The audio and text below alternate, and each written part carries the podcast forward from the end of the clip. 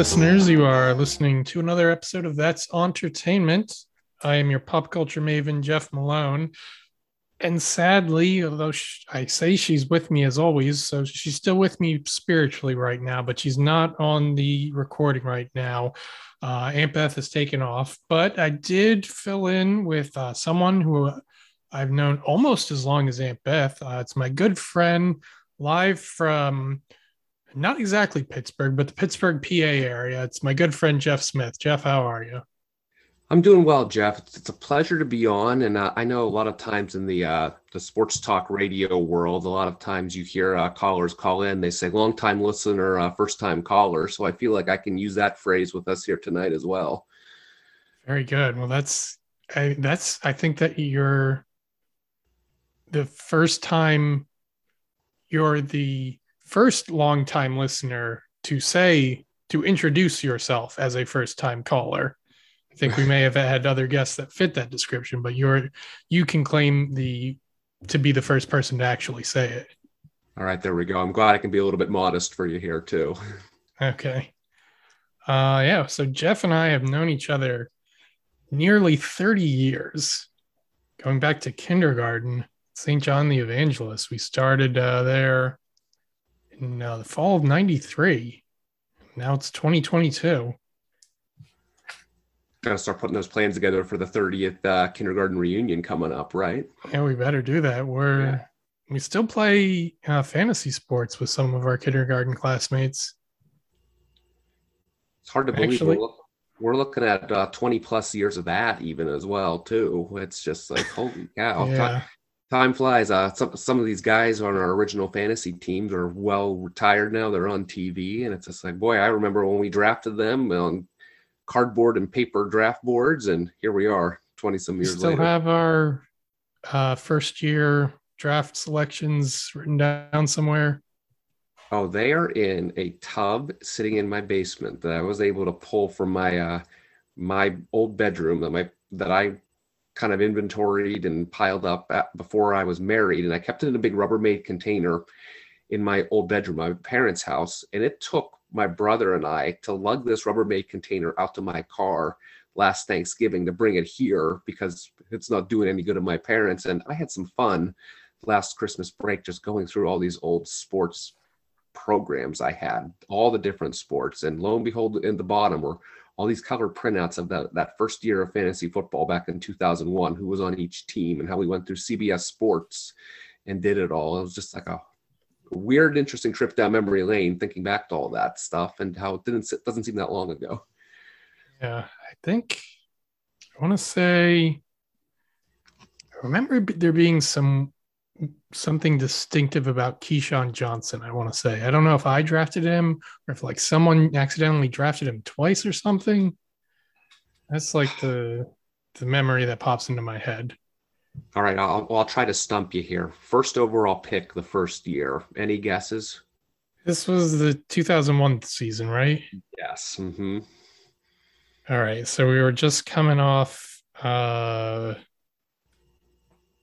Was that Tom Brady's first Super Bowl win? Was that 2001? That, that was actually at the end of the season he won. So we were looking at like the season before when he took over for Bledsoe, and so I guess somebody picked Brady up early in the season. Okay, then first, uh, so Brady was selected in the first round that year, but not first overall. No, I, I, I honestly think that was. I don't think Brady was even drafted because Drew Bledsoe started the year as the uh, quarterback. Oh, okay. Yeah.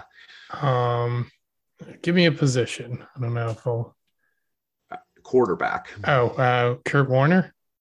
Surprisingly, no. Really? Yeah, that's I know. That's what I'm thinking back, looking at. It, it's like that would have been a good choice. Uh, Brett Favre. Nope. Right. Donovan right McNabb. Division. No. Right division is Favre though. Okay, so well, it was it was back when it was five teams per division, wasn't it? Yeah. Mm-hmm. All right, so Packers, Vikings, Bears, Lions. Was it one of them or was it the yeah. team that moved? No, believe it or not, it was one of them. Uh, was it uh, Daunte Culpepper? It was Daunte Culpepper. Oh. You're, you're talking to the guy who thought that would be a smart first pick there. Oh, that was your pick? That was my pick, and uh, somehow I won the league that year still with some stellar maneuvering of trades and whatnot. But uh, Daunte got hurt near uh, midway point of the season, and I wound up with Rich Gannon as my uh, starter and rode him to the title. So that sounds like history. It sounds like the Ravens winning the Super Bowl with Trent Dilfer. Uh, pretty much, pretty much on par with what I did, I think. But uh, it, it all worked, and my uh, horrible GMing to start off, uh, I turned it around. I are you the winningest uh, uh, commission the history of our league? You know what? I think Tim has me beat. I think he's really? won more than more than I have. I've I've come back nicely the last couple of years. I went on like a ten year. Uh, I don't know if you want to call it a bender, but a, a ten year bender without without winning a title. But I've, I've come back and won a couple here the last nice. few years.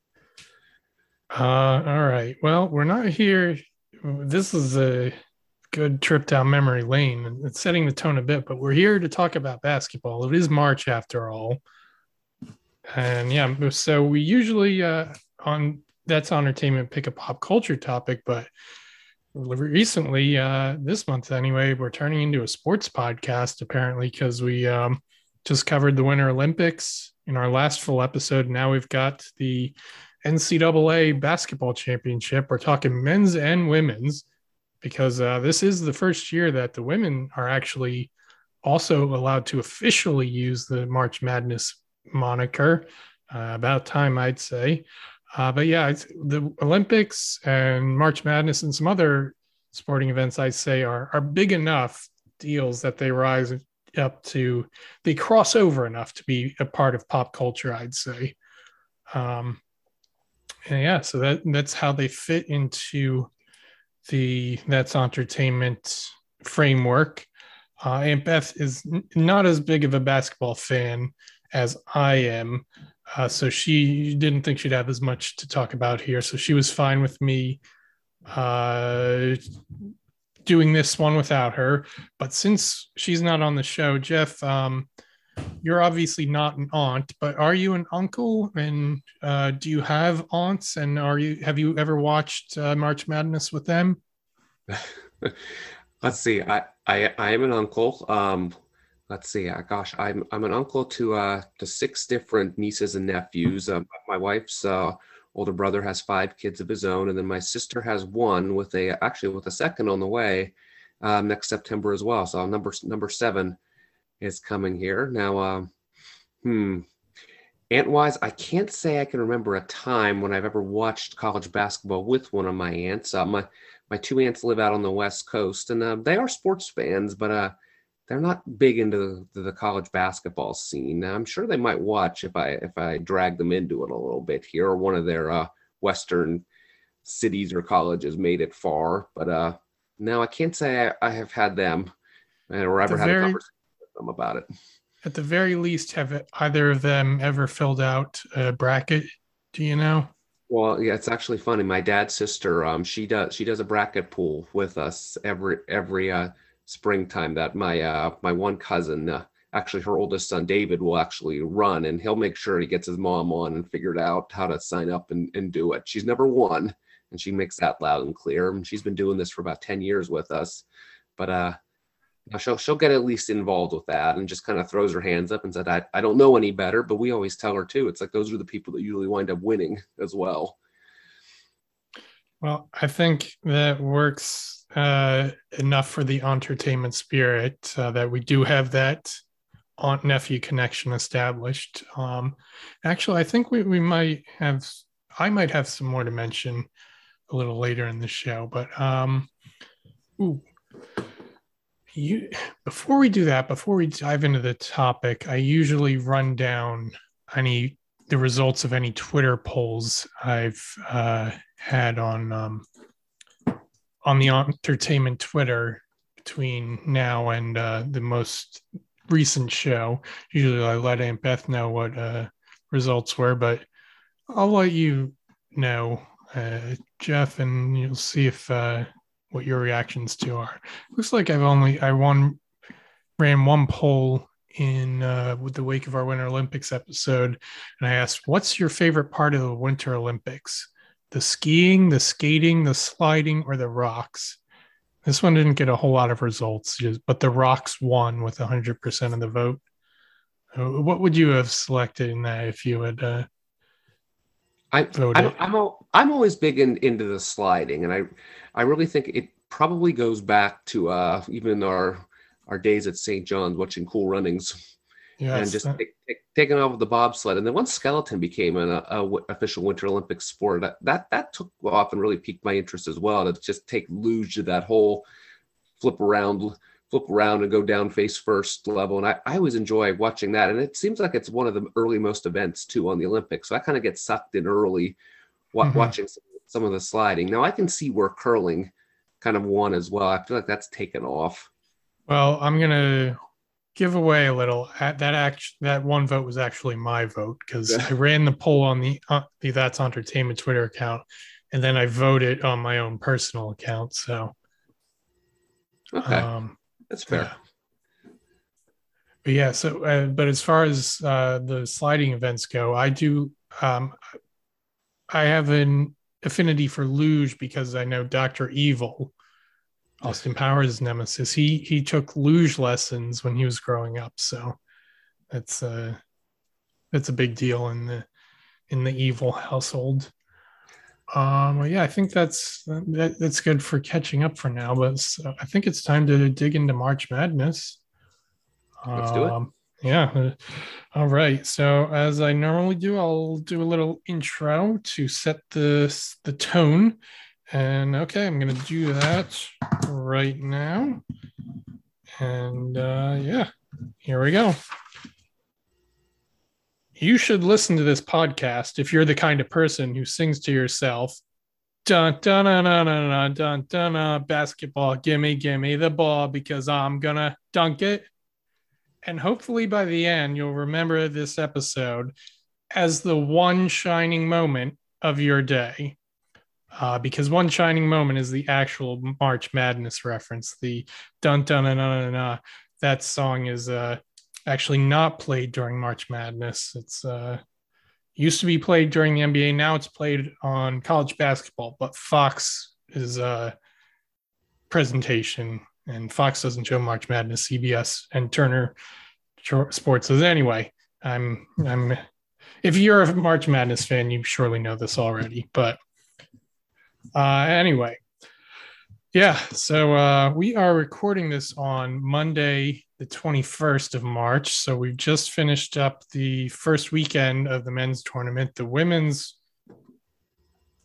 uh, tournament is still in the midst of their uh, round of 32. They've got, I think, three games are being played right now. I we could well maybe check the scores see if anything's interesting going on. Uh, but this episode will be released Sunday, the 27th. So, in, oh, unless you listen to the on the Patreon, you can catch it a few days early. But either way, there's will probably be some more games played in between now, in between recording and release. So, bear that in mind.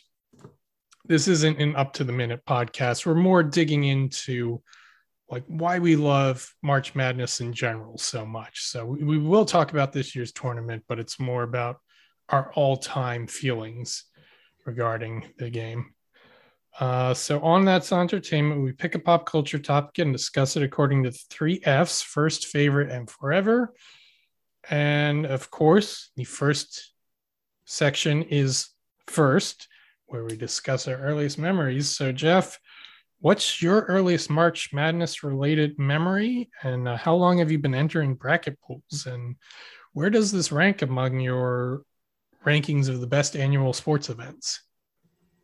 I think, gosh, I was I was looking back and trying to go back for past tournaments and past winners. And my first year I did a bracket pool was 1995, and that was the year that uh, UCLA came out winning the title.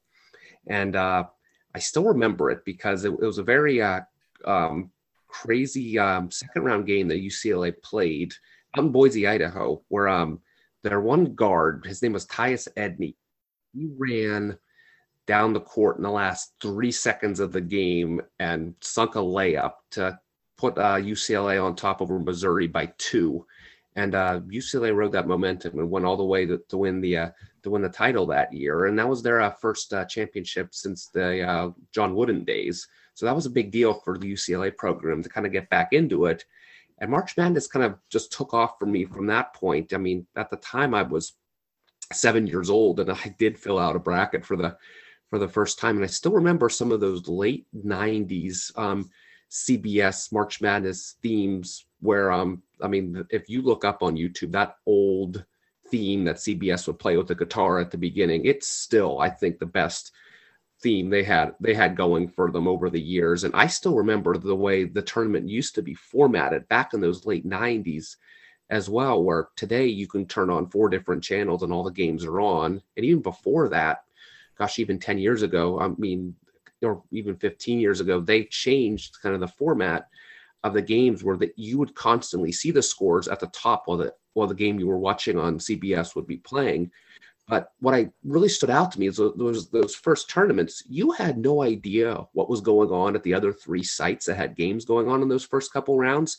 until they played a little jingle on the screen that kind of was the, the March Madness theme.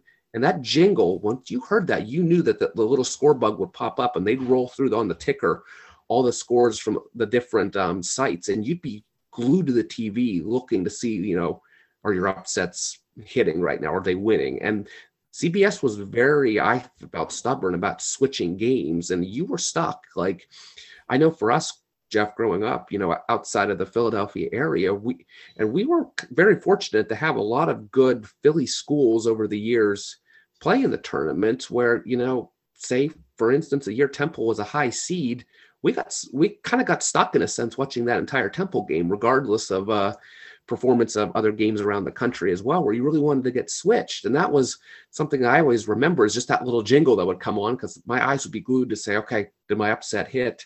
Like what?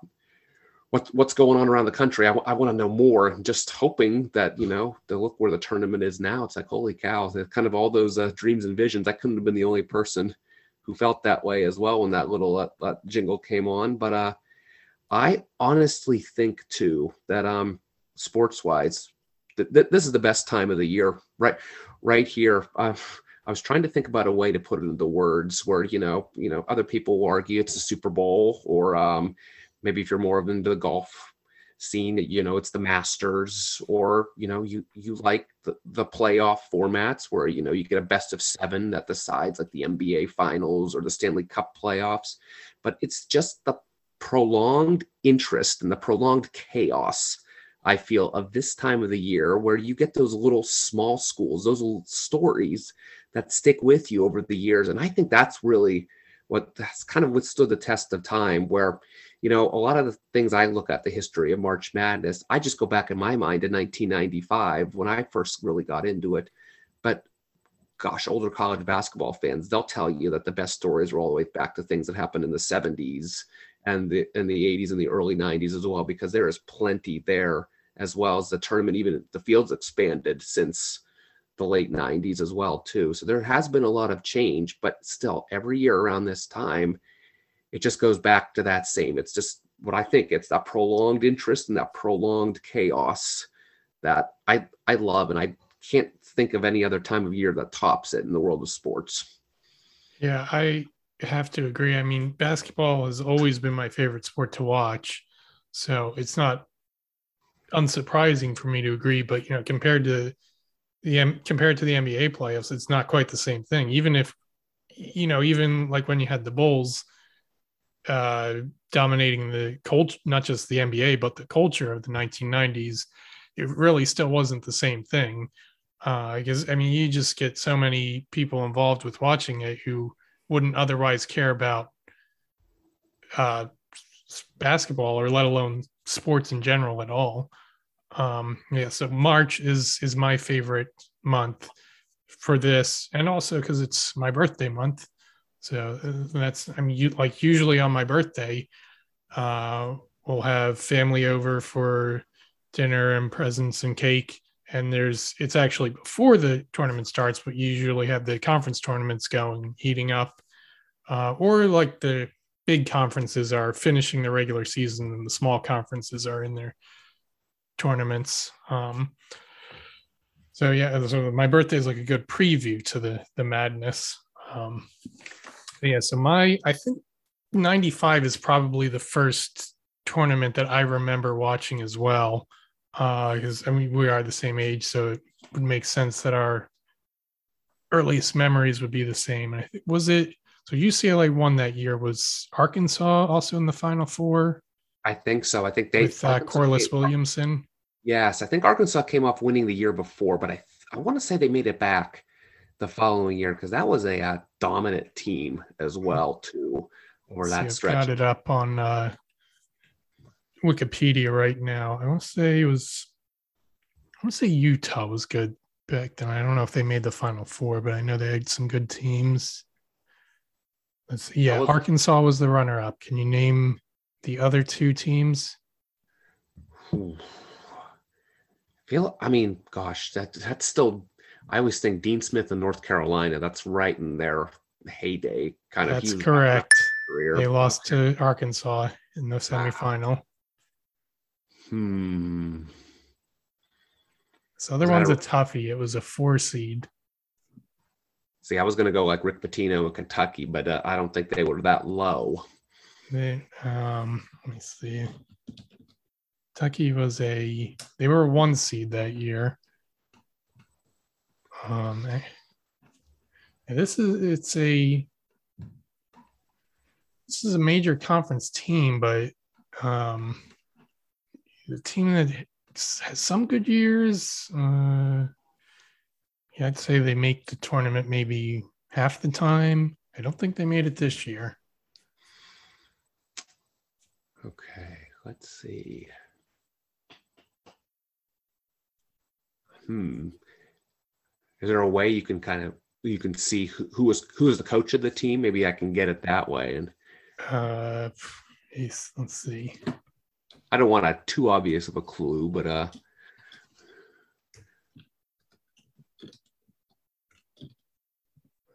Listeners, you may be able to hear me furiously typing. Um, I'll give you the coach's initials, ES. Oh gosh. Should I give you his full name? Sure. Eddie Sutton. Eddie Sutton. So was this when Eddie Sutton was at still at Oklahoma State? That's correct. Yes. Okay. Whew.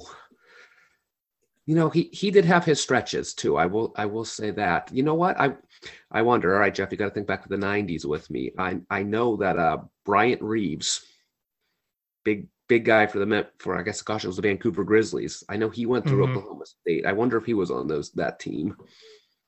Let's find out. We can always yeah.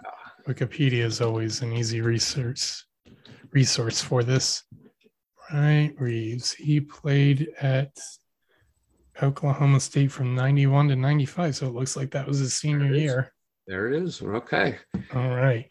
Um yeah, well this this wasn't the official trivia section of the episode, but this bodes well for you getting the the questions I have planned. Okay, uh, gotcha. I, I've got one for you planned as well. We'll see.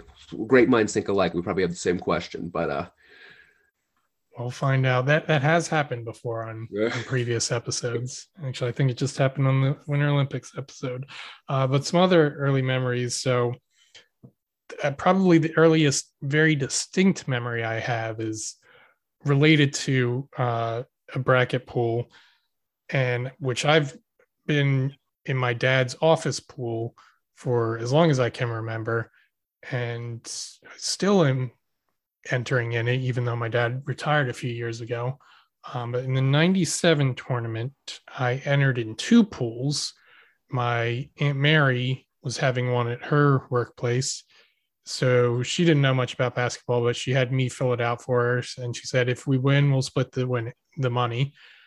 And I did my picks a little different than I did in my dad's pool. I picked Kansas to win it all. They were the one seed. I think they were probably ranked number one going into it. Then they lost in the Sweet 16 to Arizona, who was the four seed. And then I think I figured at that point, okay, I don't have any chance to win this one. But then Arizona went on and won it all. And then uh, probably the day after the final, it's there's a phone call at home. My dad hands me the phone, and it's my Aunt Mary. I can barely hear what she's saying. She's just screaming. I can't make it out. And then finally I realize she's saying, We won, we won. I'm like, oh my God, we, we won. I was nine years old, won my first bracket pool. We split $150. 75 to me, it was a fortune for a nine year old. Yeah. Uh, You can buy some good Nintendo 64 games with that amount of money. Yeah, I'm not sure if we even had. Uh, I guess that had come out. Did Nintendo 64 come out in '96? So I think we got ours a year or two after it came out. So yeah, I might have bought a game with that. Yeah. Um, maybe NFL Blitz if that was out by then. Um, then the other distinct memory I have. Well, I'm not actually. I'm not sure if this was distinct because it's hard to tell if I actually saw certain highlights when they originally aired, or if I just saw them over and over again in like highlight reels that they show that CBS shows, like just at the start of their coverage every year. Um, I know in '98, Bryce Drew hit the buzzer beater for Valparaiso to pull off the upset against Ole Miss, and seeing as that was the you know we were just we were talking about how cbs in the old days would stick to one game but they would switch to a game if it was a close finish. So i'm sure i saw that play at some point that year. The only way i wouldn't have is like if i were at school if it was an early afternoon game or something uh, or if we were doing something on thursday or friday night but I, that's among really big, memorable plays. That's the earliest I can remember leaving its mark on me. Okay, so that that's my those are my early memories. We've got yours. Shall we move on to the favorite section? Yeah, let's do it. Sure. All right. I love it. I came up with several categories to discuss our all-time favorite aspects of March Madness. So Jeff showed me his notes. He's got a whole bunch. I've got plenty to say. So let's kind of do this rapid fire style. I'll throw out a category. You tell me what you got. I'll tell you what I've got. And our listeners will shout at us, but we won't be able to hear them. But uh, hey, let us know on Twitter or, or whatever afterwards. There's always plenty of memories worth sharing. So, okay best March Madness games of all time. What have you got? All right, I'll, I'll I'll give you a top five. I'll go five to one. How about that? That works. All right, I've got two, number five, 2006 Sweet 16 UCLA Gonzaga. It was a, a crazy night of basketball where, um, in a span of about half an hour, you had a buzzer beater where Texas took down West Virginia, and it spilled into this game out on the West Coast in Sacramento and um, Gonzaga had a huge lead the entire game. And this is when Adam Morrison was at Gonzaga in his heyday. And Gonzaga blew this humongous lead at the end, and UCLA came back to beat them. And it was just a series of horrid play by Gonzaga, turning the ball over, missing free throws that allowed UCLA to get back into the game and ultimately take the lead. Where Gonzaga still had a chance to win it at the end with a long, kind of Christian Laettner style catch and shoot, but the guy from Gonzaga missed it. And I think what made this memory even more impressive was the was the buzzer beater from Texas over West Virginia happening just half an hour ahead of that, but also the fact that it was Gus Johnson on the call for this game. And if you get the chance to go back and watch just the highlights of this game, it is one of Gus Johnson's like most memorable tournament just series of calls. I feel he was literally just screaming the entire time that this big comeback by UCLA was happening. So that one, that one I had to put on there. That's a personal favorite of mine. I put it at the bottom here. Um, number four, I said uh, the final in 2008, um, Kansas and Memphis. I just figured, you know, that was such a big game being the final as well. And the shot by uh, Mario Chalmers, I mean, highly contested that he banked in to send the game to overtime even as well stood out where you know that everybody thought that this was going to be John Calipari's first win, first win and first title with that Derrick Rose led team as a freshman, and it just came up short of the deal. Then I, I, I doubled down at number three and said that uh, last year's Final Four with UCLA and Gonzaga was number three. I mean, I you, you know you tend to forget some of the more recent ones, but just the, the back and forth nature of that one, the high scoring nature of that one, and then the shot by Jalen Suggs at the end was just incredible in a Final Four, nonetheless. And it's something to consider too, where you know maybe that one doesn't get as much love because of the whole COVID aspect of the tournament last year as well, where you know if you had a crowd of sixty five thousand people there, might have been a different story. Um, my, my top two were both uh, championships as well. I said number two was Butler and Duke, where Gordon Hayward almost made made the long shot, and I mean, I still think to this day when I see it, I don't know how that shot didn't go in, and we're still thinking how far away he was from the from the basket. It's like, well, of course it didn't go in, but I still think it should have. And then uh, not number one for me is Villanova over uh, North Carolina in 2016. I, I I I still pull for my my Phillies schools here. I, I like Big Five basketball a lot. So when uh, Kris Jenkins hit that shot, I literally jumped ju- jumped out of out of my couch, almost hit almost hit my ceiling with my arms in celebration. At the same time, tried to make sure not to wake my wife and uh, at at the time uh, four month old son. Oh, because the game ended around 11:30 mm-hmm. and somehow uh, somehow I was able to do that and still celebrate the, the the Villanova title. So that's my top 5 there, Jeff. All right. Well, um, so the, the first one that was Gonzaga, UCLA, UCLA as well. Yeah, two was of my a, top five. Was that a was that the triple overtime game? Or no, Gonzaga Arizona was a triple overtime. Yes. Mm-hmm. Um, that was. I don't think I watched that one. I think that was a late night game, and I might have been. Was that? When was that? Um, I know what you're talking about. I know I didn't watch it, and I'm trying to think. Was it because I was went to bed early, or because let's see, uh, 2003. Okay. Hmm.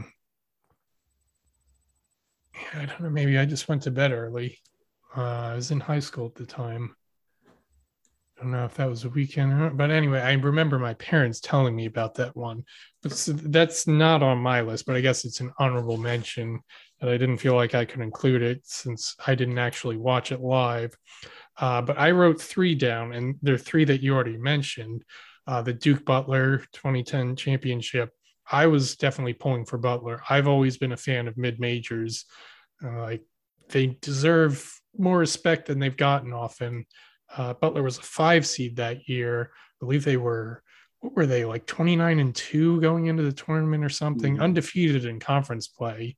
Like, I think they're, they could be a one seed and they, they proved that they deserve that consideration. And now they're in the Big East. Now they are a major conference team. Uh, and then I also had the uh, last year's semifinal, Gonzaga UCLA. Um, yeah, I mean, I yeah, it was the the COVID year, uh, but I I was I found it plenty exciting. I don't that didn't put a damper on my experience anyway. Mm-hmm. I was yeah, um, and I was watching it. I was able to watch it with my family. That was you know just around the time that vaccination was starting to ramp up, and we were all just freaking out about the fact that it was banked in not not just a buzzer beater, but like the the audacity of hitting it off the backboard first to to win the game, and then yeah, and you see North Carolina Villanova, um, the 2016 final. I forget who. I was I kind of liked both of those teams because yeah, we're we're from the Philly area, so there's that Villanova connection, and I've always liked North Carolina, probably because Michael Jordan went there, but there's other reasons to like them as well. Dean Smith, I think, you know, just set a great tone for that program. And then Roy Williams did as well. He was he was their coach last year. So I don't even remember who I was rooting for specifically. Uh, I was just happy that it was such a great game.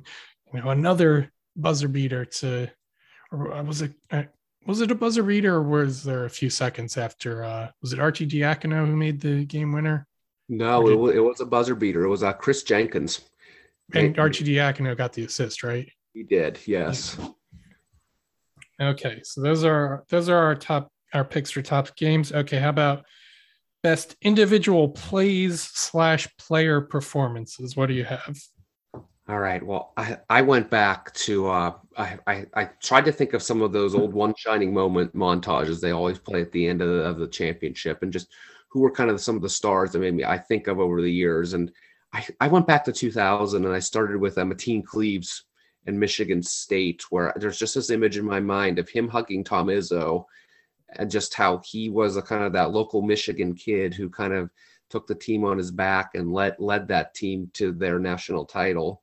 And then I kind of thought the same thing. Okay, how did when did this happen? Kind of a similar story. A couple years later, I think of Carmelo Anthony and that run he had with Syracuse and Jim Boeheim in 2003. So kind of these veteran coaches that couldn't ever get over the top. They had these stars that kind of pushed them to the top, like Cleaves did and Carmelo did. And then I really kind of thought about okay, when when were some other times that moments like this happened? Kemba Walker in 2011 with that UConn run was another one where it was just like, holy, holy cow, just to see how he pretty much willed that team from the Big East tournament all the way through the NCAA tournament, where a lot of times I'm kind of shying away from teams that maybe get on such a hot stretch like that, thinking they're going to run out of gas eventually here. And Kemba didn't do that. They were a seven seed that year, I think. Yeah, the, they they they were they were down there, mm-hmm. and it was just like win after win after win. It was just like wow. And then um, the, the last two on my list, kind kind of for different reasons. Now um, I'll, I'll give you the I'll give you first the the trio of the Florida Gators: uh, Joakim Noah, Al Horford, and Corey Brewer.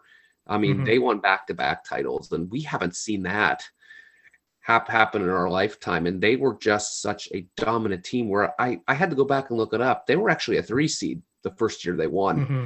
the tournament in seven, and then uh, they were number one in 2008, being the defending champions, and they decided to all come back. Again. Wasn't it 06 and 07? Oh yeah, come to think of it, you're right because 08 was Kansas. Yes, 2006, mm-hmm. 2007. Yes. Mm-hmm. And then um, well, the, the, last one on my list, it's kind of in that same uh, that time frame. They didn't win the championship, but uh, the year Stephen Curry took Davidson, mm-hmm. as far as they did, that was just a performance like this small little school in North Carolina, and this sharpshooter whose dad was in the NBA for ages. And lo and behold, look at how far he took Davidson College. And I mean, eventually they, they didn't make it to the final four, but I think they got to the Elite Eight, and then they they, they lost. I believe they lost to Kansas. Was that 2008? Was that the year Kansas won? Yes, I think so. I think uh, Kansas put a stop to Davidson, and then they went on to win the title. Mm-hmm.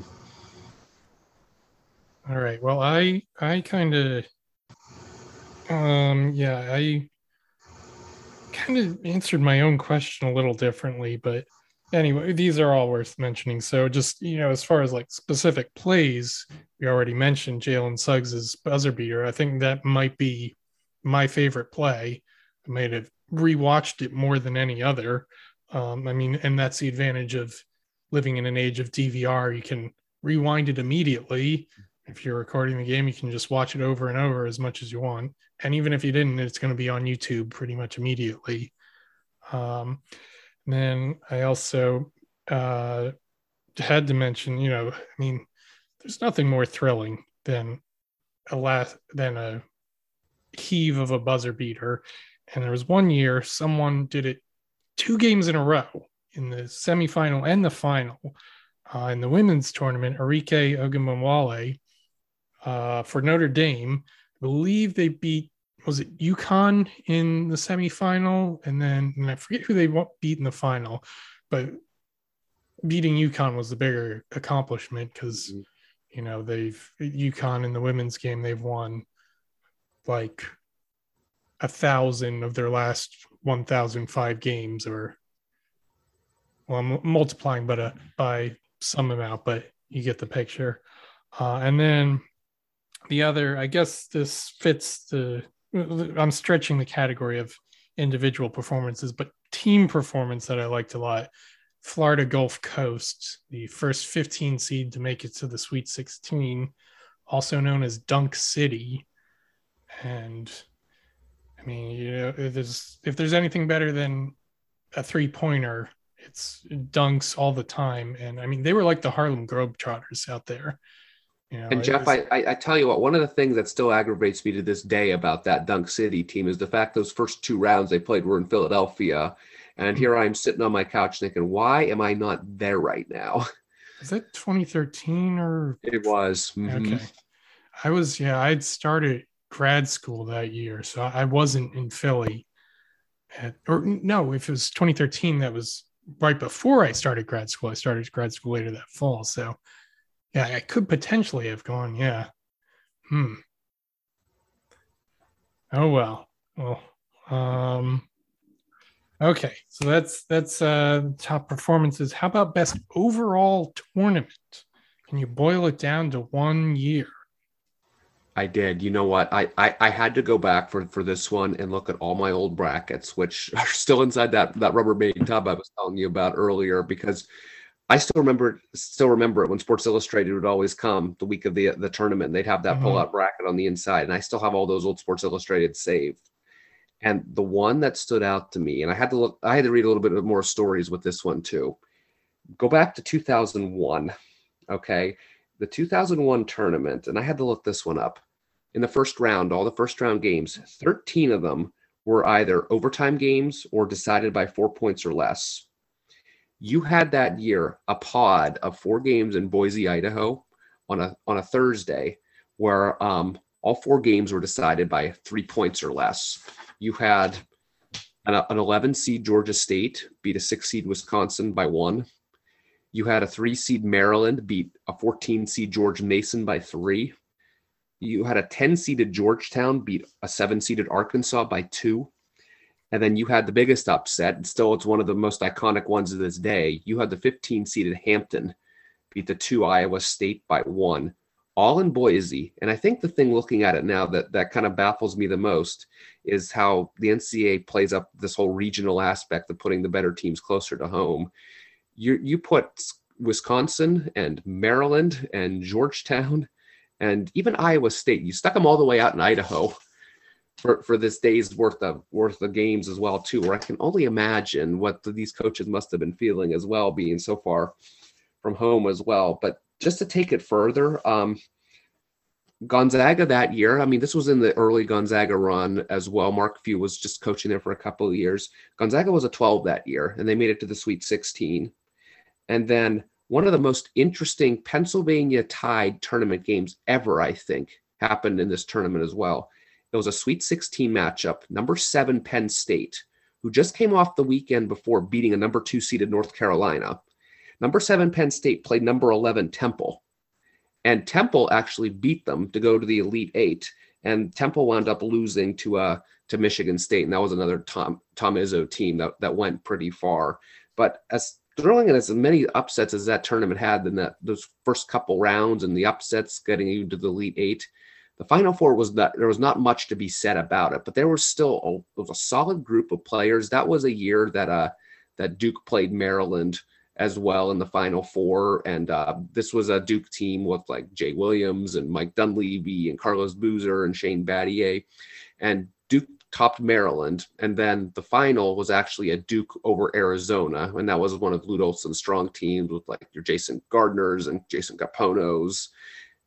And it, it was a it was a good mix of a lot of NBA pros that you know down down the road uh, did well, and but overall that tournament, just looking back at it, even I, I still remember to this day that the craziness from Boise that really stood Mhm. out to me. And that that coach, that Hampton coach, or that one player, and you'll still see it in highlights how he gets picked up and he's squirming his feet around, celebrating this humongous upset. Because at the time, you know, the the whole 15 over two wasn't something that's happened as more consistently as it is now. Or that was that was such a big deal, and I I still remember that one, and then even that Temple versus Penn State game where it's just like holy cow to get two Pennsylvania teams tied in here this far along the tournament because Penn State is not a basketball school by any stretch, but that year, I mean, somehow, some way, they made it as far as they did. Yeah, I do not have great memories about that year because my bracket got busted pretty quickly. I had Iowa State in the final. Oh, jeez. So I think that was a late game. I don't think, and again, I, I didn't stay up for it. I wake up the next morning. My parents have to break the news. Iowa State lost to the 15 seed. And then, so they were my pick for runner up. My pick for winner was North Carolina.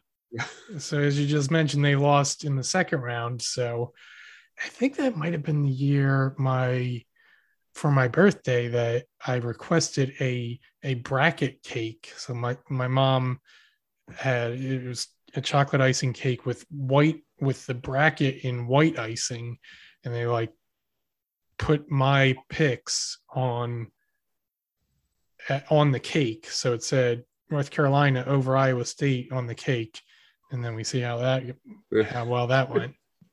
Uh, at least the cake tasted good. Um, yeah. So, um, but my uh, memories of how how good a tournament is aren't necessarily tied to how well my bracket does. And so my pick is going to actually be last year, the 2021 tournament. And because it was a year after the tournament was canceled, 2020 was the 2020 March Madness. That was like the earliest casualty of COVID pandemic related shutdowns. And I was really excited that year because that was going to be Rutgers' first year uh, making it to the tournament in about 30, in nearly 30 years. Um, my dad went to Rutgers, so I'm a big fan of them. And now we had to wait another year for that to happen. But even if I didn't have one particular team I was rooting for, I was just so happy to have it back. And all the announcers, they were like, it was just relief and joy that finally March is back. We're actually going to have it happen. And, you know, the, there were still a lot of COVID protocols, like the entire tournament was held in Indiana. And one game had to be forfeited because VCU couldn't had too many guys who either tested positive or had close contacts, but they got through it about as perfectly as you could have. And then we had the the thrilling Gonzaga UCLA final, and yeah, so that was just the feeling of finally having back something that we all loved after a year that we didn't have it. Was like just reminding us, not like we needed a reminder, but we got one, just how much we loved it. And Jeff, I still remember too that whole beginning of 2020 20 and the COVID shutdown too. How, how did I pass the time? I know I shared it with you as well. Thankfully, all these old March Madness games that you could watch on on YouTube and just at least use that to kind of pass some of the time and get that March kind of fill there. Because I agree with you too. Um, I'm a Penn State alum, and that was Penn State was supposed to make the tournament. We were looking at like a five seed yeah. that that year as well, which is craziness to think. And uh, I don't know how long it's going to take to get Penn State basketball back to that point, but it was kind of like the perfect storm that we're a really good team, and then just no go. So yeah, well, I did appreciate the CBS just aired classic games in the mm-hmm. time slots where they would have been airing that year's tournament. Um, Okay, moving on. How about uh, best announcer calls?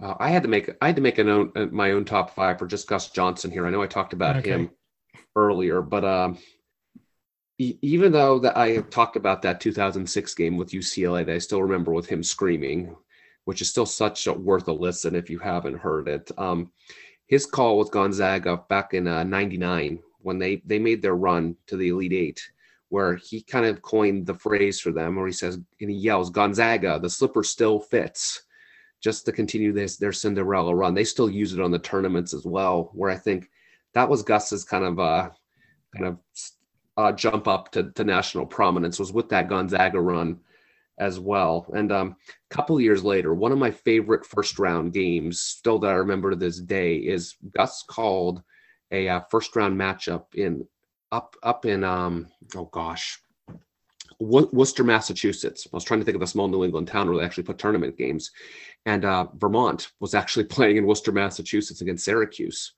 and this guard from Ver- for Vermont named T.J. Sorrentine hit about this 40 foot shot. He banked it in at the top of the at the top of the Syracuse zone in uh, overtime, and uh, Gus Gus's call was like he was like he, he caught his breath and he couldn't get it out at first as Sor- Sorrentine took this shot and he banked it in, and you just hear him scream, and then he yells, "Sorrentine, hit that one from the parking lot." And just that phrase, I guess, has just stuck with TJ Sorrentine as well to this day. Where I guess I read a story about him where um, he actually used that at, at his wedding as well too. That that that phrase. So that that oh. story. Just, I guess, got, got, Gus kind of coined something for a TJ there to keep the history going. And then uh, a couple years later, actually, Gus was on the call in uh, Dayton, Ohio, where it was a matchup, a second round matchup with Ohio State. And this was an Ohio State team that actually made it all the way to the championship that year against uh, Florida. And uh, the one guard for Ohio State, Ron Lewis was his name. He hit this improbable off balance three, and they're playing Xavier, and Xavier was a, was an eight nine in that game, and they had to lead most of the most of the game, and uh, somehow, some way, he he hit the shot, banked banked it in, and uh, Ohio State continued on their roll where he he just Gus just yells, Lewis has been awesome and lets it go. And then when he hits the shot, he just screams. And it's just like, oh man. And then really, um, Gus's first NCAA tournament that he did, you have to go all the way back to 1996. And uh, Gus was on the call of one of the biggest upsets when uh, defending champion UCLA, our first year, uh, lost lost to Princeton and uh, Princeton in the backdoor offense did him in. Where I mean, at the time, Gus was one of the young announcers in the in the CBS rotation, so not many people knew of him. But uh, that that that game that he he got kind of locked into really began that just magical run that that he had for years, and now unfortunately, Gus, Gus is over on Fox where he's not calling games for the NCAA tournament anymore. But um, I still think some of my other favorite announcers with the tournament too. I always loved the game that Dick Enberg called.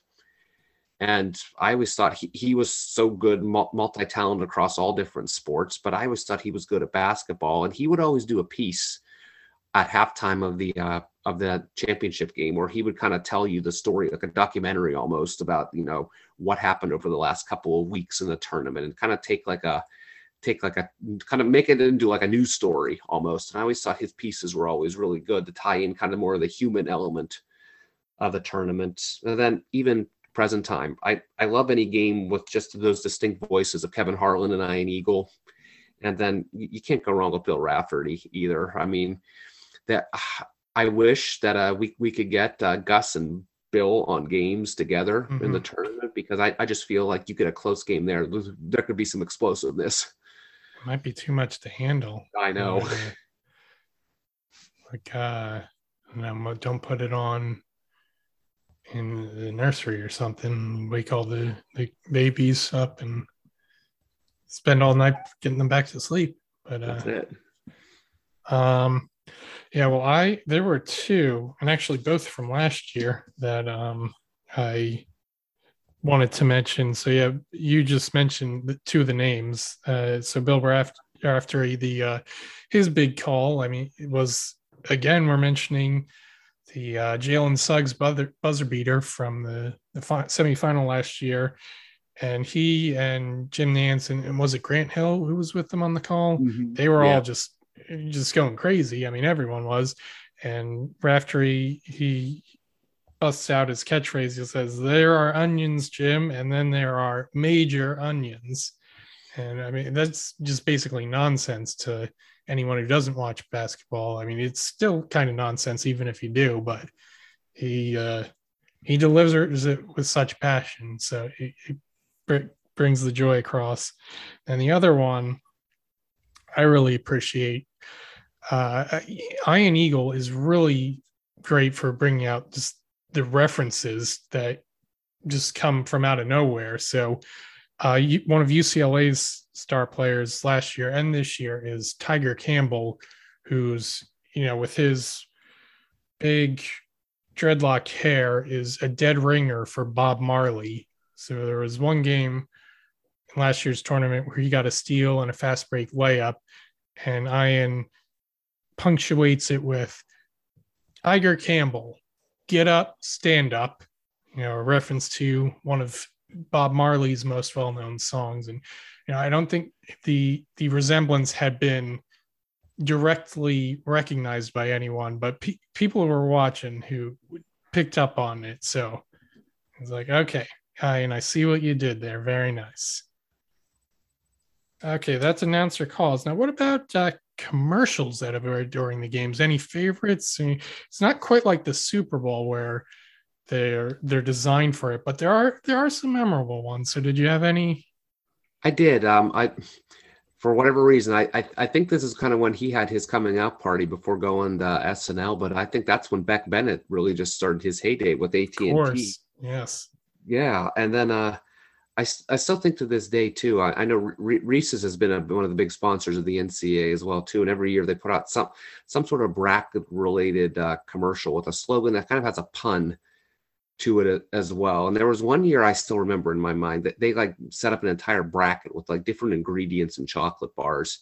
And for whatever reason, it just stands out to me. Like they had a this whole bracket set up and like nougat was like a 12 seed and like going f- further into the tournament here it's like okay who, who's saying nougat's the yes the cinderella story here before you know peanut butter tops it as the one seed here and and and the story's done so those are a couple that stand out and then obviously you know every year you get the AT&T commercials now and I think the ones this year have been pretty solid and mm-hmm. then uh, Capital One with Samuel Jackson's a kind of an every year staple yeah. as well too. And Jeff, I don't know if you know no, I couldn't find it. Maybe it's in your trivia. It's not a question I'm going to ask you, but how long ago did those start? I feel like they've been on for what feels like an eternity now. Capital One with Samuel Jackson and his trio. Um, well, I think Sam's been doing it on his own for longer than the ones with Spike and Charles. That's but, what I thought too. Uh, yeah, I mean, it's I feel like it seems like they've been on longer than they have because they just play them so often. But mm-hmm.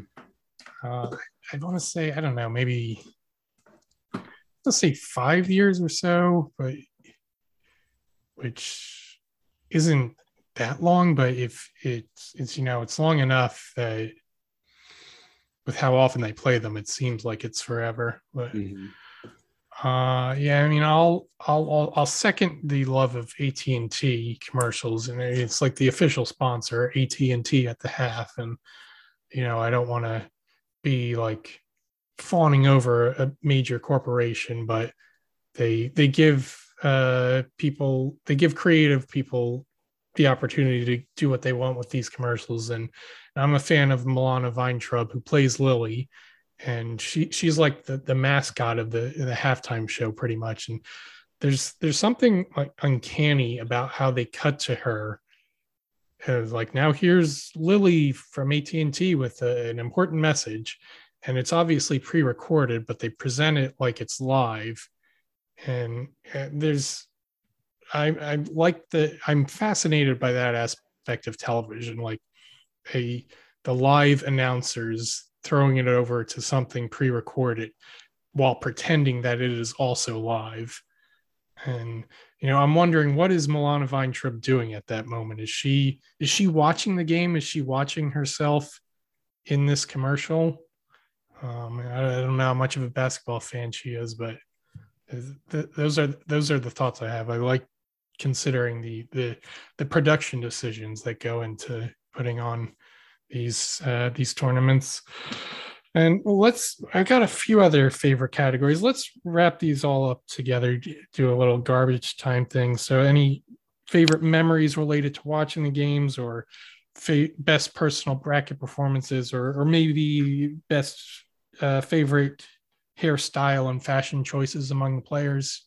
Yeah, we'll we'll, we'll kind of cover the bases here. Sure. Um, I think um, another personal memory I have, and um, maybe, that this was the sign that it, it, was, it was kind of all, all, all meant to be. But um, one of my uh, my first dates actually with my wife is we met in college, uh, and we were in the, kind of the same block of classes at Penn State, and um, I, I took Morgan out to dinner on a on a Saturday night, and, w- and we started getting serious uh, around uh, the middle of March. So uh, this was 2009, and um, w- one Saturday night we wound up finishing up dinner in downtown State College the same very night that uh, Pitt was playing Villanova, in an, an Elite Eight game, which turned out to be a heck of a game that really turned the fortunes of both programs because since then, Pitt's kind of just gone to this downward spiral where they're an afterthought now.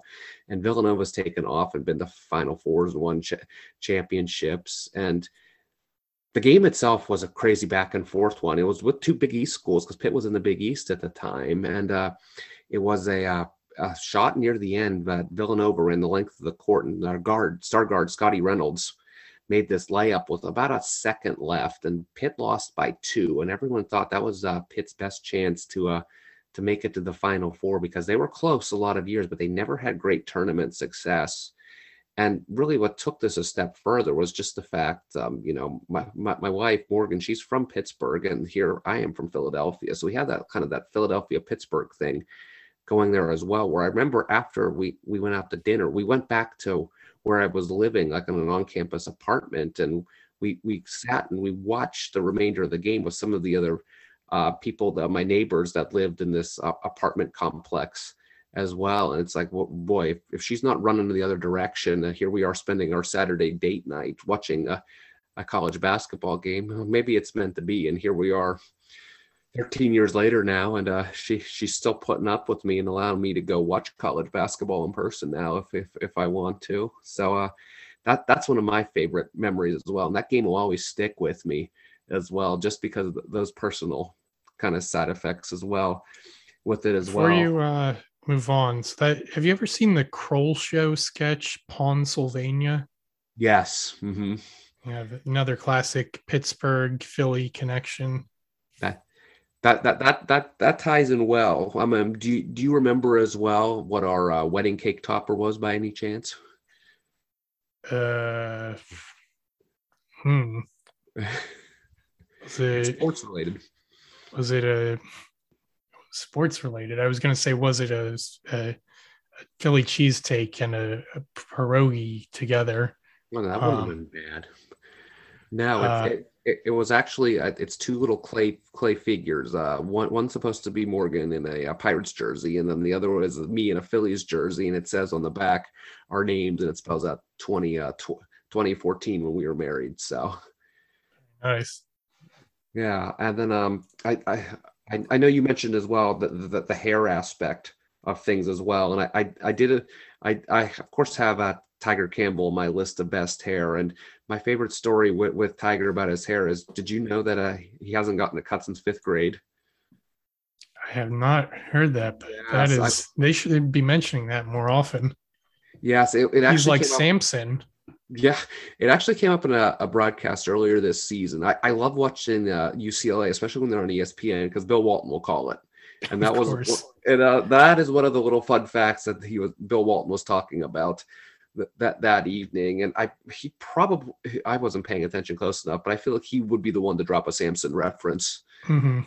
like like you just did too. But um, a couple other uh, I thought great hairstyles this year as well. Um, did you catch the guy from Baylor, that Jeremy Sochan, who kind of looks like the modern day Dennis Rodman with the he had different hair dyed? No, I don't think I saw him. I didn't Okay, you might.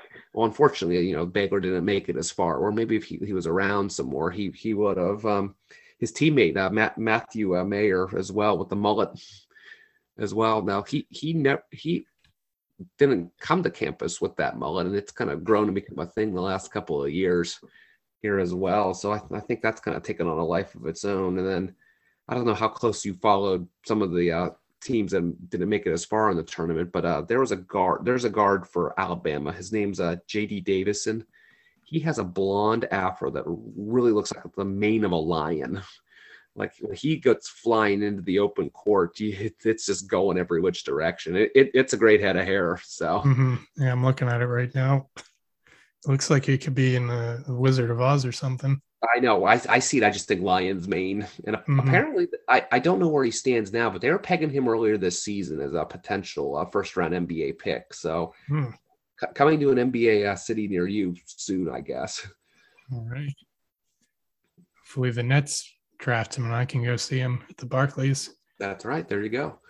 Yeah. Well, I'll, uh, yeah, I mean, Tyger Campbell, I think he's my favorite uh, hairstyle of all time. Um, uh, did you have any top bracket performances that you wanted to mention? Oh, um, for me, you know what? The, the the year the year that Villanova won in 2016, I hit that bracket pretty well because I did pick Villanova to win. They they are one of my favorite favorites favorite schools, and I did take them that far. They were a two that year, Mhm. and I and I usually hesitate not picking a one seed to win the uh, entire tournament. That's something I haven't done very often. And um, well, I think Villanova could have. I remember thinking they should have been a number one seed that year. and that that overall was a very chalky year as well where um you, your your your other one seeds all made it to at least the, the elite eight now the, the the one that completely threw a wrench in the plans which i feel like nobody got and good for you if you did is uh number 10 syracuse made the final four that year. I don't know if you remember that. It wasn't that long ago. You know, I always, I, I'm so often like something will spark a memory, and I'll just go on Wikipedia and look up whatever year's March Madness, and then I'll see it, and I'm like, a double digit seed went that far that year.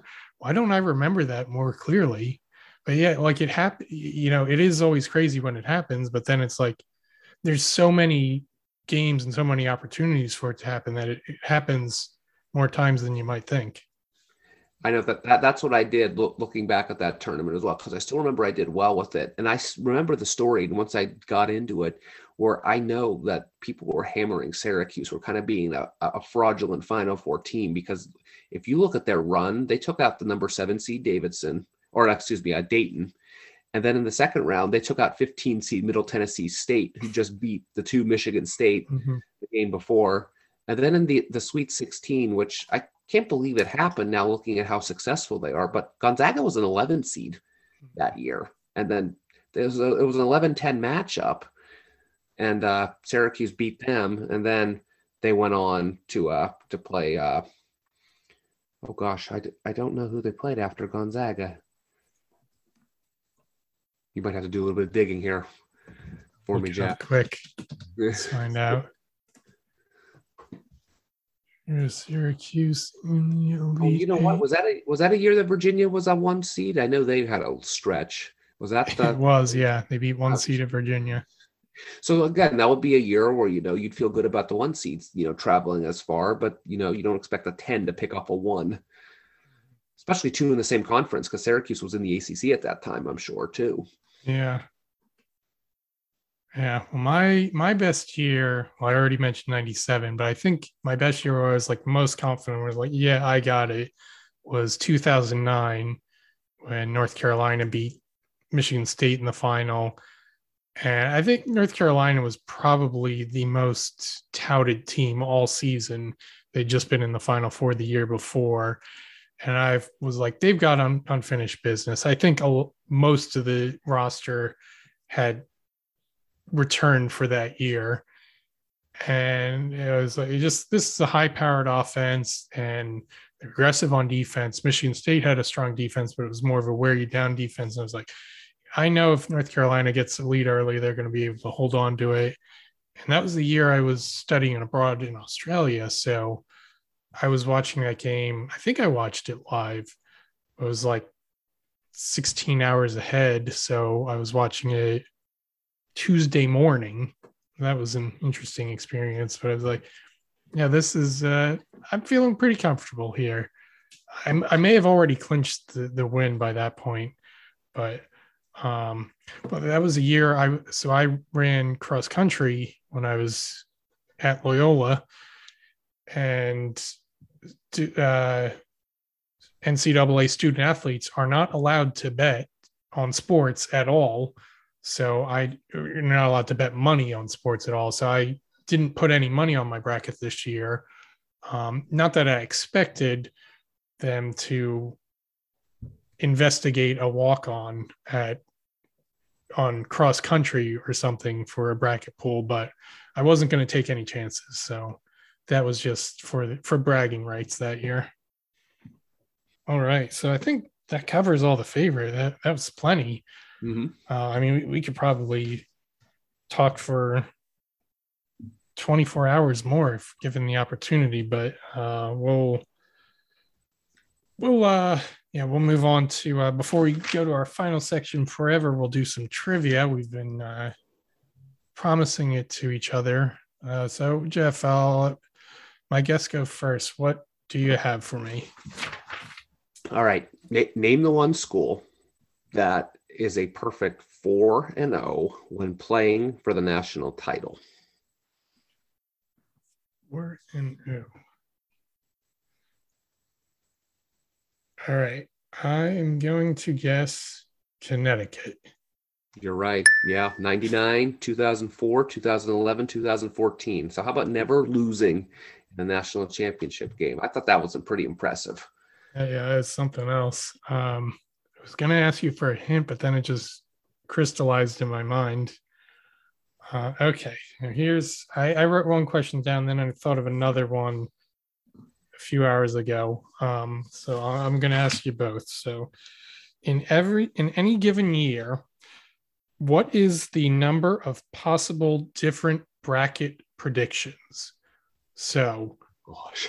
they're not with the first four games going on now. They they most brackets don't ask you to pick those. So we're talking round of 64 onward. So I won't ask I won't require you to get this exactly, but if you can get it within like I, I don't even know. What, what what's your best guess? We'll Well, see if you're I anywhere just in say the neighborhood. th- thank you for not setting this up, letting uh, your your guests know that I am I am a math teacher here. But uh, I tell you what, permutations and combinations are an eighth grade concept, and I teach seventh grade, so this is a little bit out of my wheelhouse anyway. But uh, I don't know. The, the number that just stuck in my mind was like 4.1 billion.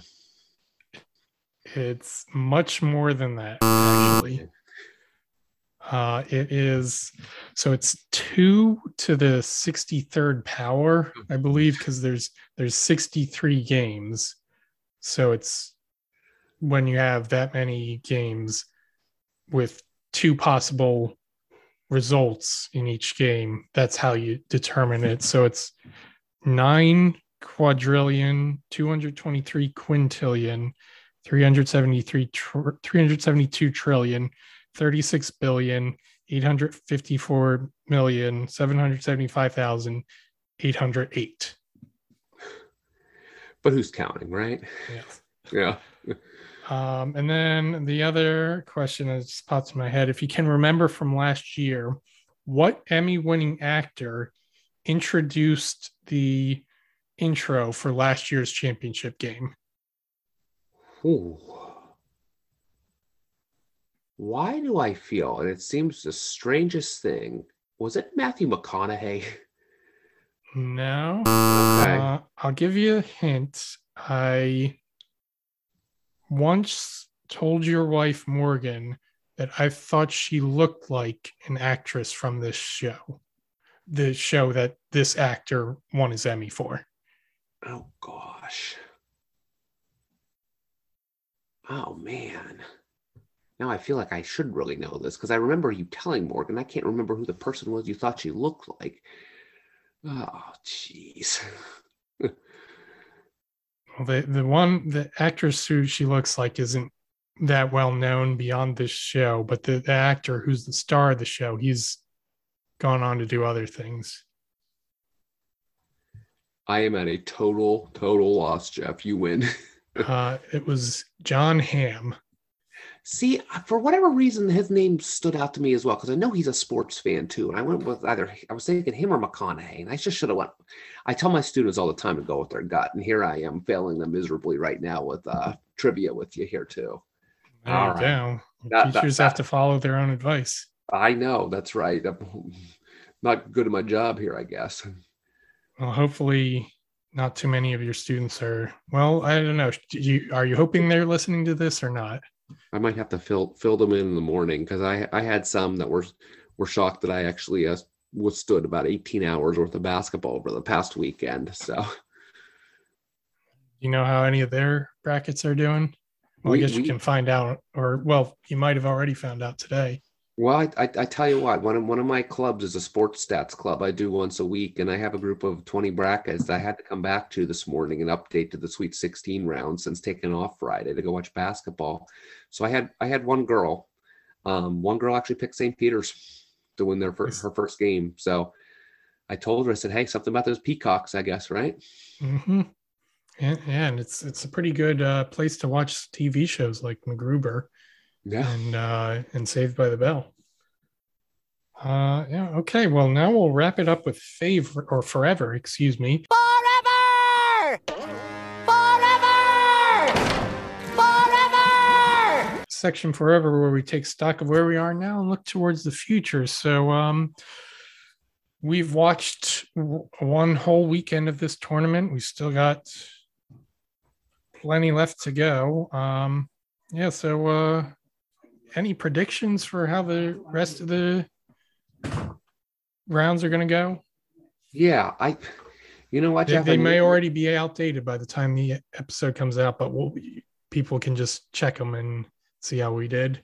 you might have to have to think back with me here, but I cannot remember a second round where every single one seed was tested like this year. Every matchup was close, and you could make a strong argument that the eight or the nine should have came out winning the winning their games. Where you know you might disagree with the calls from the the TCU Arizona game, but even Creighton, uh, I didn't see that coming. Where uh, especially when Creighton lost Kalkbrenner to the injury in round one, you figured, okay, done. Kansas is going to blow them out. And then you just figure, okay, Memphis has talent, but uh, Gonzaga has a lot more talent, Mhm. and Memphis pushed them as well too. And then of course, I don't know, I the way North Carolina played at the end of the year, I I didn't think that was crazy to to even call a UNC over Baylor upset in you know your your pool there. I I picked next round. I had Baylor going down to UCLA anyway, so that wasn't surprising to me either. But I don't know. As we get a little further along here, my my prediction is we're going to get to a more chalky tournament where you know I'm I'm looking at a Final Four here where how about we have Gonzaga UCLA round two on one side and then I predicted that. My bracket There- overall is not looking that good, but that could still Yeah. happen for me. Exactly. And then I I don't know. I unless I can be talked out of it otherwise, and I, I hope Villanova keeps keeps playing well, but I, I just don't see it lasting much longer. I, I I still think Arizona Kansas is what we're looking at on the other side. And I mean that's that's four really good programs. Where if you get a final four that looks like that, I mean the college basketball fans, the interest is will definitely be there. And that's what I see coming coming down the road here, where you know you, you like the little stories, and you know that's what the tournament's all about is those little stories where you hope something like that pops up. You know, who's going to be our our Syracuse? We look back on it a few years and say, was that really something that's the case? I mean, they're in there this Yeah. year, they're still there, but uh, I don't know. I just don't see it. Well, I mean, if Michigan makes it in, like, I mean, that would be a, a double digit seed, but a well known school. And they were a one seed last year and they were expected to be better this year. They're finally playing well now.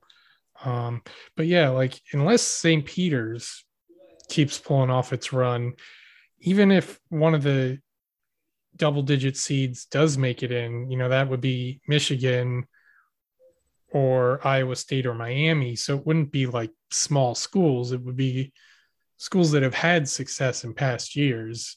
Mhm. Um, but yeah, so it's yeah, again, unless it's St. Peter's, it's not going to look like the, the craziest year. But there's there's definitely. I mean, I'll st- I picked Gonzaga at the beginning of the tournament. I'll stick with it, even though I'm not as I'm not as impressed with them as I was last year. I'm not as impressed with anyone as I was last year, but someone's going to win.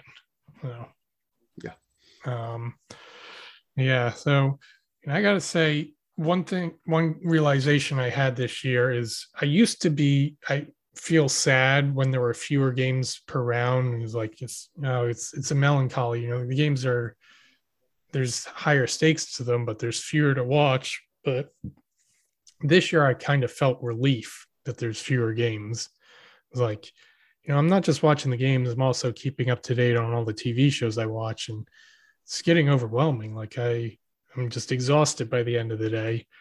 Uh, you know, and I'm watching the women's tournament. So, you know, on Friday when the women's tournament starts, the men isn't are in day two of the first round. That's it's 32 games in one day. Uh, you know, I'm sure there's, there's probably people who record them all and watch them in their entirety in some way, some form. But um, this was uh, something I thought worth pointing out. I, I think in general, there's more women's tournament probably has a reputation of having less parity than the men, but I think that's not quite as true as it used to be. But then you look at something like so South Carolina was the overall number one women's seed. They were beating Howard, the 16 seed, 44 to 4 at the at halftime.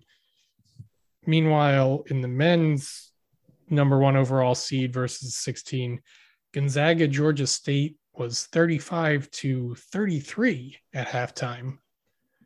Gonzaga pulled away, but you know, there's there's a difference. And then South Carolina, actually, I forget how the, the I don't think I watched their second round match, but it was a lot closer than their first round. But um, oh, and you already mentioned uh, Matthew Mayer among your favorite hairstyles. I've I was appreciated that he was guarding North Carolina's Brady Manek, who's yeah. got the the blonde lumberjack look going. So that was the best hair matchup of the tournament. And then maybe my favorite prof- uh, moment of the tournament. Uh, well, I mean, it was like my favorite unexpected moment. Again, Ian Eagle. There it was um Friday night game. I think it was Murray State San Francisco. They were reviewing a call and so they're just sitting around hearing the music from the stadium play. And Ian says, For those of you wondering, we're waiting for this call while listening to the dulcet tones of Doja Cat. like, oh, is he a fan of? Uh, didn't expect that necessarily, but I, appreciate it when the announcers pull some knowledge like that. Um, yeah. Any other uh, observations you had from this year?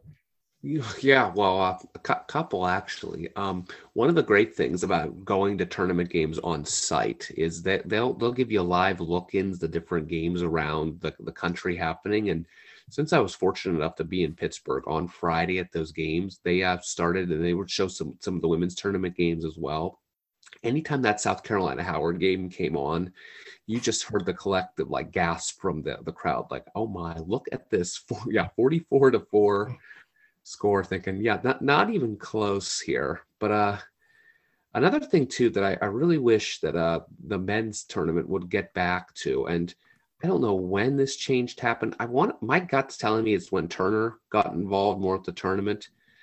I remember that the Sunday games of the second round they'd be done. All those Sunday games would be done by dinner time. Yeah. And now, like I look at this, like Arizona TCU ended at what twelve thirty. Mm-hmm. I night. recorded.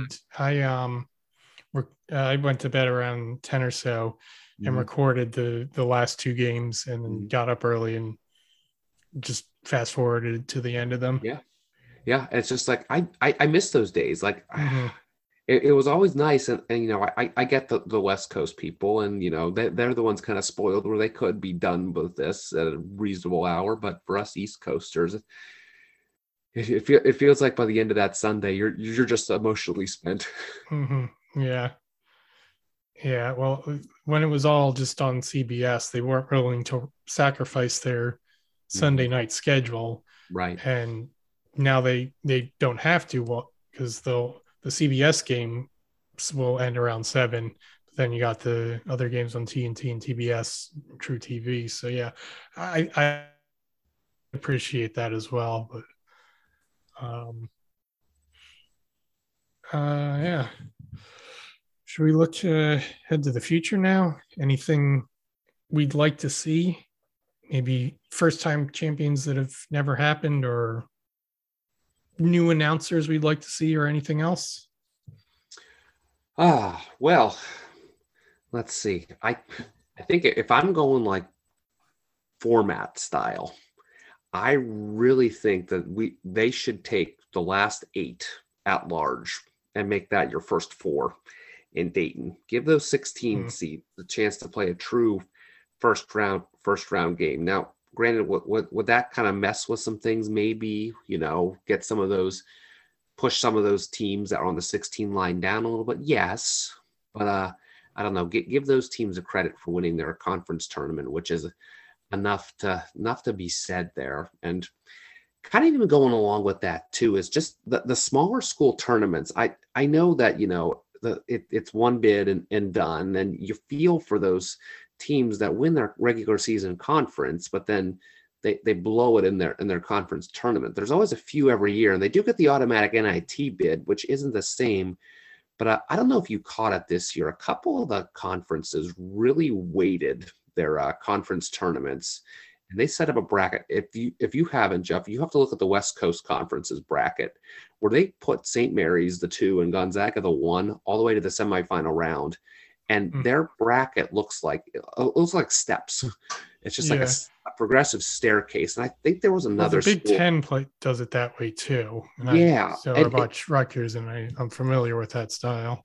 And it it it's just I don't know. I think I think it's it's valuable enough to reward the, those kind of teams where mm-hmm. you know everyone's on the St. Peter's bandwagon right now, but a school like Iona with Rick Pitino should have been the the one that came out of that conference because they were dominant for most of the season. They had one slip up against Rider. Another, they're another school right in our mm-hmm. backyard mm-hmm. as well too, and Rider had no business beating Iona, but darn it, they did when it mattered the most. And uh, here Iona was left to the NIT. So that would be something I like to see all the smaller conferences do is kind of adopt that more that model that really.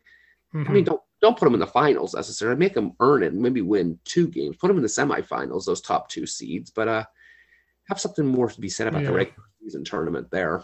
Mm-hmm. Um, I know you asked announcer wise too. I mean, obviously getting Gus back on would be awesome. but uh, I don't know, but there's definitely a, a good mix, I feel, of, of, younger broadcasters too that I really enjoy. Where uh, one of my uh, one of my favorite announcers, and it, it's across all sports, is uh, Jason Benetti, who uh, does White Sox games, and then he's on ESPN a lot as well. Him and uh, Robbie Hummel do uh, the, a lot of the Big Ten games on ESPN during the week, and uh, they're very knowledgeable. And I could see, I mean, Jason, Jason's a younger broadcaster as well. But uh, he he he kind of does it all for ESPN, and I wonder if you know is there a future down the road for him, or is he kind of content doing what he does, especially with calling hmm. White Sox games as well, where I know baseball is a big thing for him. But Robbie Hummel was a name. I, he was actually he played at Purdue about ten years ago, and uh, I I just appreciate how he's very honest on his call too, and he'll call it like he sees it as well. Well, I one of the things I like about the way March Madness is now, they've got the uh, NBA on TNT crew come in for the studio, Ernie and uh, Charles and uh, Kenny Smith. Um, I would think it'd be fun to have like someone who doesn't call college basketball at all. Um, you know, like maybe even go so far as like when Monday Night Football had Dennis Miller for a few years like someone who's not even necessarily of the sports world. Uh, hmm, I didn't think ahead of time, but I, I don't know. Maybe what if Billy Eichner of Billy on the Street just, I mean, you wouldn't even have, you could just have him be a sideline reporter and uh, he could ask his man on the street style questions. And I don't know what questions he would come up with. They wouldn't be about the game, but it would be this is definitely a left of center idea, but know, something popped into my head. Um, one thing I'd love to see is a closer pairing of uh, the men's and women's tournaments. Um, one of the things I like about tennis is, which is probably my second favorite sport to watch now, is how all the major men uh, tournaments are men and women at the same time and at the same venue. So they support each other. When the men's game is popular, the, it makes the women's game more popular, and vice versa. Um, but now with March Madness, even though the men's and women's games take place at the same time, and the women's game can call itself March Madness, they're still separate because mainly because they're on different channels. So I guess it, you know, I like I'd love to see during the men's games be able to see the women's scores. Like they show the scores from the other men's games that are on right now, but I'd love to see the women's games scores as well, so I don't have to switch over to ESPN to see those. Uh, I mean, I'm sure there's something contractual that's preventing them from doing that, but I'd love to be able them to do whatever cross promotion they that is allowed or or work out something in the contracts that would allow them to do more than they are now. And yeah, did you fill out by any chance the women's bracket this year? Or have you ever done it in the past? No, I yeah, no, I I, I have, and it, it kind of go, goes back to uh, just having more of the, the the publicity on the women's tournament as well, and trying to get even at school some of the some of the girls interested in the sports statistical side of things as well, where we have women's brackets going as well. And I mean, I I took South Carolina to to yeah. win. I mean, I, I I feel like most do if you just kind of have a little bit of a pulse on the women's women's game. So that wasn't a hard pick for me. Yeah, well, I went a little a little upset minded. I picked Iowa to win it all.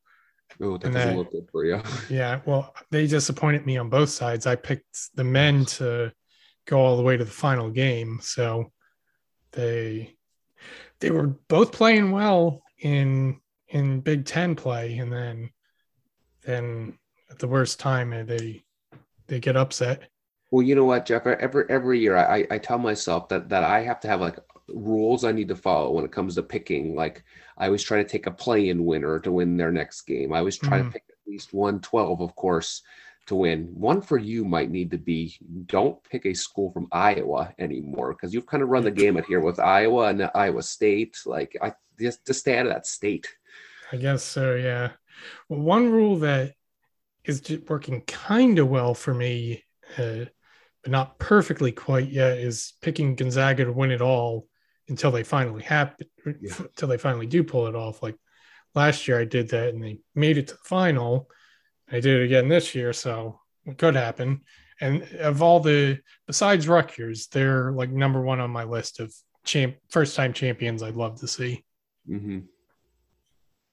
All right. So any yeah, any other final thoughts before we wrap it up?